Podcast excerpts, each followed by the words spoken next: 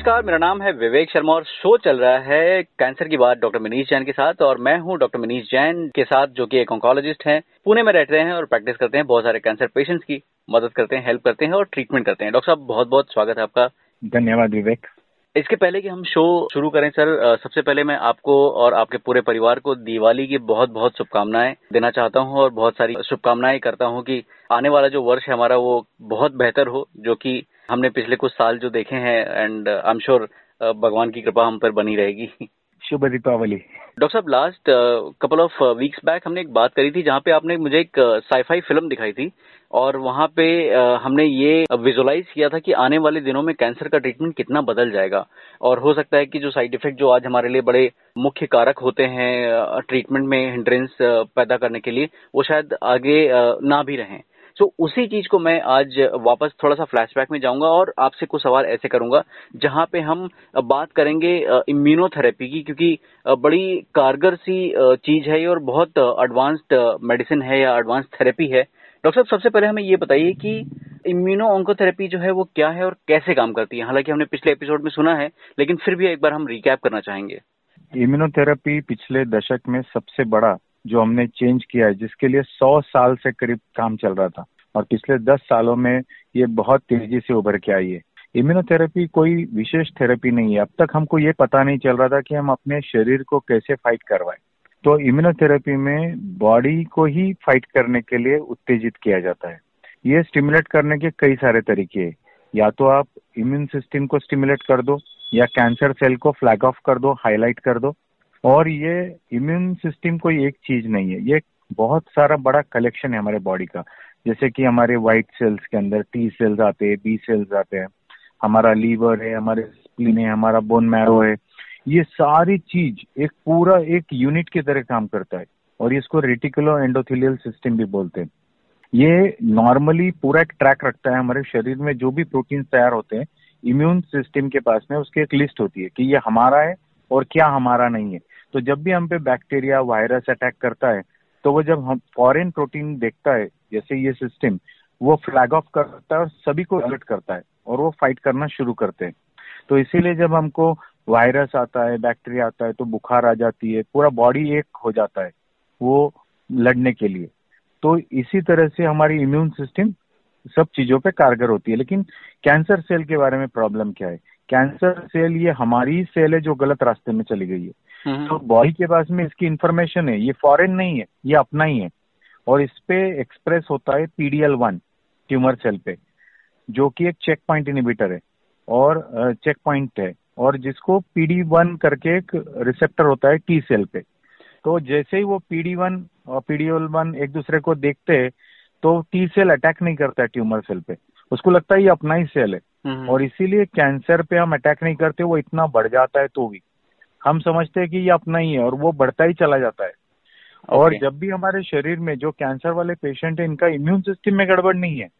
इनका जो check point है उसके अंदर जो ये पीडी वन पीडीएल वन है इनके जो कॉन्टेक्ट है इसके कारण वो अटैक नहीं कर मतलब वो पहचान नहीं पाते हैं। मतलब वो लड़ने की शक्ति है। लगता है उनको लगता है ये अपने ही सेल्स है। करेक्ट वो अटैक नहीं करते जबकि वो होते नहीं अपने सेल्स हाँ, हाँ, तो हाँ। इसीलिए उनको सिखाना यही इम्यूनोथेरेपी है बेसिकली जब हम टी सेल्स को ये सिखा दे कि ये कैंसर सेल्स है हम्म। और वो बहुत सारे तरीके है उसको एक्टिवेट करने के तो इसके अंदर बहुत सारे इम्यूनोथेरेपी के टाइप्स आ गए हम्म। जिससे हम वो सिस्टम कर सकते हैं एक्टिवेट करने का ग्रेट अच्छा डॉक्टर साहब ये जो इम्यूनोथेरेपी है क्योंकि अभी तो ये तो नई चीज़ है एक तरह से लेकिन जैसे हमने पहले भी बात करी कि कीमोथेरेपी और टारगेटेड थेरेपी काफ़ी टाइम से आ रही हैं मार्केट में और लोगों को यू नो एडमिनिस्टर करी जा रही हैं। सो ये जो इम्यूनोथेरेपी है क्या किसी कीमोथेरेपी या टारगेटेड थेरेपी के साथ देते हैं या ऐसे ही देते हैं? यस yes, ये बहुत अच्छी बात है। देखो जब भी हम ताली एक हाथ से बजाएँगे ना हम्म। तो वो अच्छी नहीं बजेगी। जी। तो हमको हमेशा जब भी हम यानी आप यदि ये सोचोगे कि हमको अपने एनिमी को अटैक करना है तो हम आर्मी हम्म। नेवी सब एयरफोर्स सब यूज़ करते हैं। तो हाँ। इसी तरह से यूँ समझ लो कि सिर्फ़ इम्यूनोथेरेपी ये नहीं हो सकता है। इम्यूनोथेरेपी भी लगेगा कीमोथेरेपी भी लगेगा स्मॉल मॉलिक्यूल भी लगेगा एंटी एंजियोजेनिक भी लगेगा वैक्सीन आप बहुत सारे तरीके के इम्यूनोथेरेपीज है उनका कॉम्बिनेशन कर सकते हो। तो ऐसे कई सारे कॉम्बिनेशन आपको करने पड़ेंगे। ये डिपेंड करता है कि आपका अपोनेंट क्या है। और ये इम्यूनोथेरेपी यूज़ होती है बहुत सारे कैंसर्स में। आज की डेट में ये यूज़ होती है ब्लैडर कैंसर में। तो ये कीमोथेरेपी के बाद में दी जाती है। ये ब्रेस्ट कैंसर में कीमो के साथ दी जाती है। सर्वाइकल कैंसर में यदि एमएसआई हाई है तो डायरेक्टली दी जा सकती है। कोलोरेक्टल कैंसर में यह अकेली दी जा सकती है। हेड एंड नेक कैंसर में ये कीमो के साथ भी दी जा सकती है, अकेले भी दी जा सकती है। किडनी कैंसर में ये स्मॉल मॉलिक्यूल के साथ दी जा सकती है। लीवर कैंसर के साथ या एंटी एंजियोजेनिक ड्रग के साथ दी जाती है। लंग कैंसर में ये अकेले भी दी जाती है, कीमो के साथ दी जाती है, या कॉम्बिनेशन विद एंटी एंजियोजेनिक भी दी जाती है। मल्टीपल माइलोमा में ये दी जाती है, अकेले भी, कीमो के साथ भी स्मॉल मॉलिक्यूल्स के साथ भी, या इम्यूनो मॉड्यूलेटिंग ड्रग्स के साथ भी दी जाती है। तो ऐसे कई तरीके होते हैं प्रोस्टेट कैंसर में परमुटेशन कॉम्बिनेशन है काफ़ी सारे। परमुटेशन कॉम्बिनेशन तो ऐसे बोलना कि सिर्फ़ इम्यूनोथेरेपी देंगे वो सही नहीं होगा। हम्म, हम्म, मुझे हम्म। लगता है वो पेशेंट को और उसके सारे रिपोर्ट्स को देख के और उसके लिए क्या बेस्ट ऑप्शन है वो देख के। और इसमें जैसे इम्यूनोथेरेपी के भी कई सारे टाइप्स होते हैं। एक जैसे टी सेल ट्रांसफ़र या कार टी सेल बहुत फ़ेमस होता है एडोप्टिव सेल ट्रांसफ़र बोलते हैं इसको। पेशेंट्स के सेल्स निकाल के उनको जेनेटिकली मॉडिफाई करके डाल देना। तो ये एक तरीका होता है। इम्यून चेक पॉइंट इनिबिटर्स यानी PD one PDL one blockers होते हैं। सीटीएल ए फोर ब्लॉकर्स होते हैं। साइटोकाइंस होते हैं इंटरफेरॉन्स इंटरलूकिन्स और ग्रोथ फैक्टर्स मोनोक्लोनल एंटीबॉडीज है रिटुजिमाब ट्राजुटुजुमैब पर्टुजुमैब ऐसे बहुत सारे मोनोक्लोनल्स है। कैंसर वैक्सीन है प्रिवेंटिव और थेरापेटिक यानी जो कैंसर प्रिवेंट भी कर रहे हैं जैसे सर्विक्स कैंसर में हिपेटाइटिस में हम प्रिवेंशन के लिए यूज़ कर रहे हैं और ट्रीटमेंट के लिए भी यूज़ कर रहे हैं जैसे okay. कि सिप्लू सेल है और वो कैंसर होने के बाद जो यूज़ होता है उसको थेरापेटिक वैक्सीन बोलते हैं और ऐसे कई सारे इम्यूनो स्टिमुलेंट्स भी है इम्यूनो। मॉड्यूलेटर्स भी है जो हम और डिटेल में बाद में बात करते हैं लेकिन ये मोटे तौर पे मैंने बताया कि किस तरह से इम्यूनोथेरेपी होती है। जी। अच्छा डॉक्टर साहब ऐसा देखा जाता है जैसे मान लीजिए कि अगर हम इन्वेंशन की बात करें तो फॉर एग्जांपल जब हम कैसेट सुनते थे ऑडियो कैसेट उस पर गाने सुनते थे उसके बाद जब सीडी आई तो एक कंपनी ने जो है किसी एक व्यक्ति ने जो है सीडी प्लेयर का निर्माण किया उसके बाद बहुत सारे यू नो सीडी बनाने वाली कंपनी सोनी अकाई ये वो दुनिया भर के लोग आ गए। जैसे अभी आजकल हम सुनते हैं एलेक्सा पे गाने सुनते हैं तो ऐसे बहुत सारे डिवाइसेज आ गए हैं। सो क्या इम्यूनोथेरेपी में भी ऐसा हुआ है कि मतलब एक इम्यूनोथेरेपी भाई इम्यूनोथेरेपी तो एज अ कंसेप्ट पहली बार आया।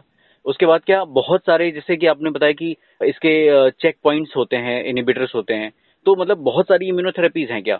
एंड दूसरा इसी से जुड़ा मेरा क्वेश्चन ये है कि क्या ये सब अलग अलग हैं? अलग अलग तरीकों से काम करते हैं।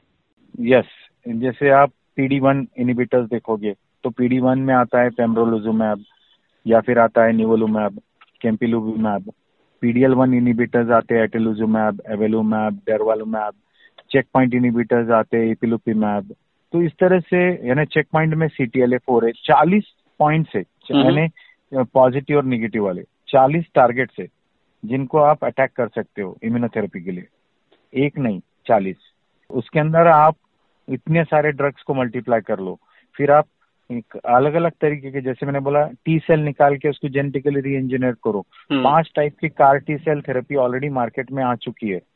यानी जो अभी अवेलेबल है जिसको बोलते हैं axi cel brexu cel liso cel ide cel tisa cel तो ये इस तरह से आपको इम्यूनोथेरेपीज अवेलेबल है। वैक्सीन इतने सारे अवेलेबल है और इंडिविजुअलाइज्ड वैक्सीन बनना शुरू हो गए।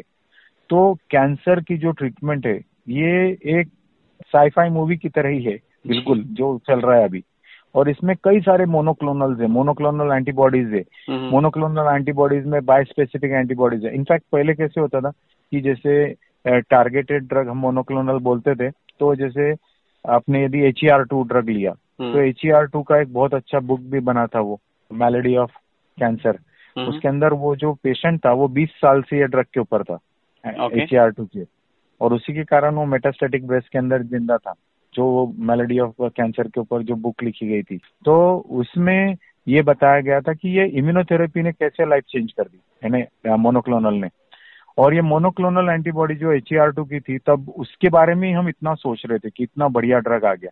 अब तो उससे भी आगे के ड्रग आ गए कि आप एच टू से वो ड्रग जाके अटैच होता है ट्यूमर सेल को हम्म। उसके सेल रिसेप्टर को खोलता है और उसके बाद में आप उसके अंदर कीमोथेरेपी डालते हो जिसको बोलते हैं एम वन एमेंटासिन तो हम्म। ये इतना एक्यूरेट हो गया है कि आपको कीमोथेरेपी जैसे साइड इफ़ेक्ट भी नहीं आते।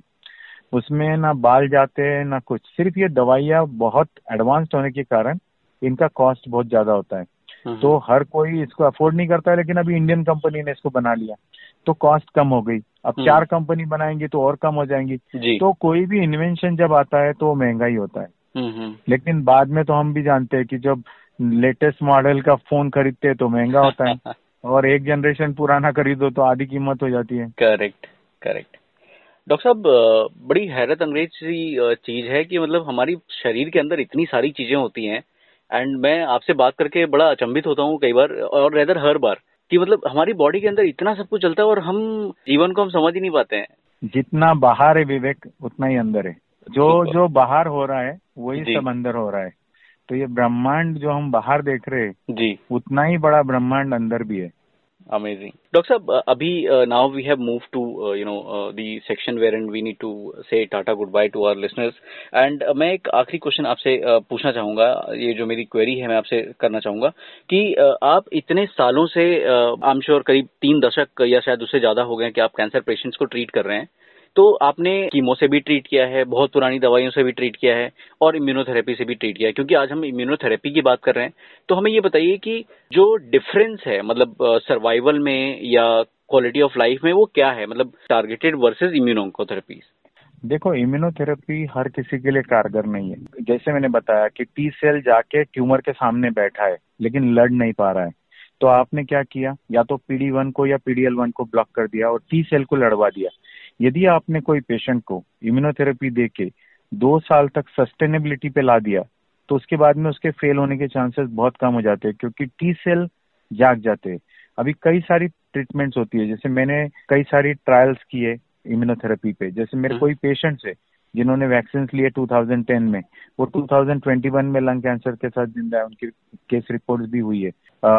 डेंड्राइटिक सेल थेरेपीज पे हमारे पेशेंट्स ट्रीट हुए तो जो कि बहुत एडवांस थे जिनको अभी कोई उम्मीद ही नहीं थी। और जिनको ट्रीटमेंट होने के बाद में फिर उनका एक चमत्कार होने जैसा हो जाता है। उसके बाद में वो पेशेंट को फिर फेल होने की गुंजाइश नहीं होती है। या फिर जो इम्यूनोथेरेपीज हमने चार साल पहले शुरू की थी ट्रीट करना। अभी मेरा एक कल ही पेशेंट आया था जिनको हमने चार साल पहले लंग कैंसर के लिए ट्रीट हम्म। किया था जिनके ब्रेन में भी चला गया था बीमारी। जो पहला पेशेंट था पूना का इम्यूनोथेरेपी का। और वो आज चार साल बाद में बिना डिज़ीज़ के घूम फिर रहा है। तो इस तरह से हम पहले ये सोच भी नहीं सकते थे कि कोई लंग कैंसर हो स्टेज फोर हो ब्रेन में गया हो और वो चार साल बाद में आपको आके हाय हेलो करे और नॉर्मल की तरह ज़िंदगी जी और स्कैन नॉर्मल आए। ये सोचने वाली बात नहीं थी पहले लेकिन हम्म। ये सब पॉसिबल होता है। जो लोग दो साल क्रॉस कर देते हैं इम्यूनोथेरेपी के बाद में जनरली ये देखा गया है कि उनके फेल होने के चांसेस बहुत कम होते हैं। इनफैक्ट एक पेशेंट मेरे पास में जो थे जिनको मैं ट्रीट कर रहा था वो तो बहुत अमेजिंग थे। उनको छह टाइप के कैंसर हुए थे पिछले छत्तीस सालों में। और वो छत्तीस सालों में ये छह कैंसर थे। जब हम उनको लंग कैंसर के लिए ट्रीट कर रहे थे तो हमने ये देखा कि हम लंग कैंसर के लिए तो इम्यूनोथेरेपी दे रहे थे लेकिन उनके जो प्रोस्टेट कैंसर और बाकी के कैंसर थे वो भी सारे मिट गए थे इम्यूनोथेरेपी हम्म। देते वक्त। यानी इम्यूनोथेरेपी आज तेईस कैंसर के ऊपर में अवेलेबल है। ये आईवी अवेलेबल है सबक्यूट है ओरल है इंट्रा ट्यूमरल है इंट्रामस्कुलर है और जो अभी नेक्स्ट जनरेशन आने वाला है वो ऑन्कोलाइटिक वायरसेस है। जो वायरस को ही डाल दो ट्यूमर में स्टिमुलेट करो इम्यून रिस्पॉन्स क्रिएट करो मोनोक्लोनल एंटीबॉडी दे दो या साथ में कोई चेक पॉइंट इनिबिटर्स दे दो। इस तरह से सब होने वाला है। यानी ये ट्रीटमेंट ही अभी जैसे मेलानोमाज में हम ऑन्कोलाइटिक वायरस यूज़ कर रहे हैं। हम oncolytic virus with immunotherapy use कर रहे हैं। तो ये एक अलग ही दुनिया में जा रहा है और ये सब कीमोथेरेपी उसमें देना पड़ता है। जैसे कार्टी सेल देना है हमको हम्म। तो हम पहले छोटा डोज कीमोथेरेपी देते हैं ताकि इम्यून सप्रेशन क्रिएट किया जाए। उसके बाद में हम वो कार्टी सेल देते हैं।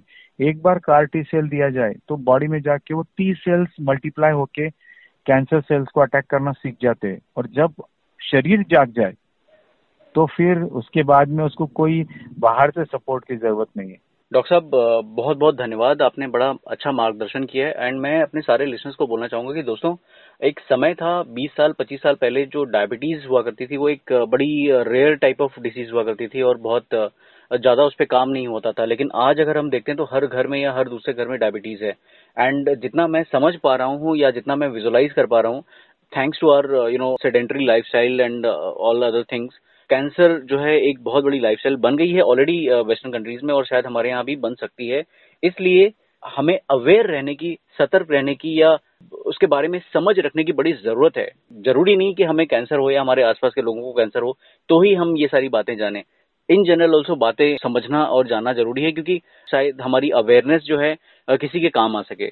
आप सुन रहे थे डॉक्टर मिनीश जैन को, जो कि एक मेडिकल ऑन्कोलॉजिस्ट हैं, पुणे से, और मुझे यानी कि विवेक शर्मा सोशल ऑन्टरप्रनोर को ओनली ऑन कैंसर की बात डॉक्टर मनीष जैन के साथ।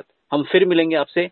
लेकिन जाने से पहले मैं एक और चीज़ आपको बता दूँ कि हम हमेशा, चाहे मैं हूँ या डॉक्टर साहब हों, हम हमेशा बात करते हैं कि जब भी मन में कोई उलझन हो, कोई परिस्थिति आपको समझ में ना आ रही हो, कोई आपको नकारात्मक तरीके से धकेल रही हो आपको पीछे की तरफ़ तो हमेशा बात कीजिए। और अगर आपको बात करने के लिए कोई ना मिले, कोई समझ में ना आए तो आप डॉक्टर मनीष जैन को भी रीच आउट कर सकते हैं अगर आपकी क्वेरी जो है कैंसर से रिलेटेड है। बहुत सिंपल है डॉक्टर साहब तक पहुँचना, बहुत सारे लोग पहुँचते हैं, आप भी पहुँच सकते हैं। डॉक्टर मिनीश जैन को कांटेक्ट करने के लिए आपको, उनको ईमेल करना है Minish Jain zero zero nine at the rate Gmail dot com पर, यानी कि M I N I S H J A I N zero zero nine at the rate G M A I L dot C O M पर। हम फिर मिलेंगे आपसे। Till then take care bye जय हिंद।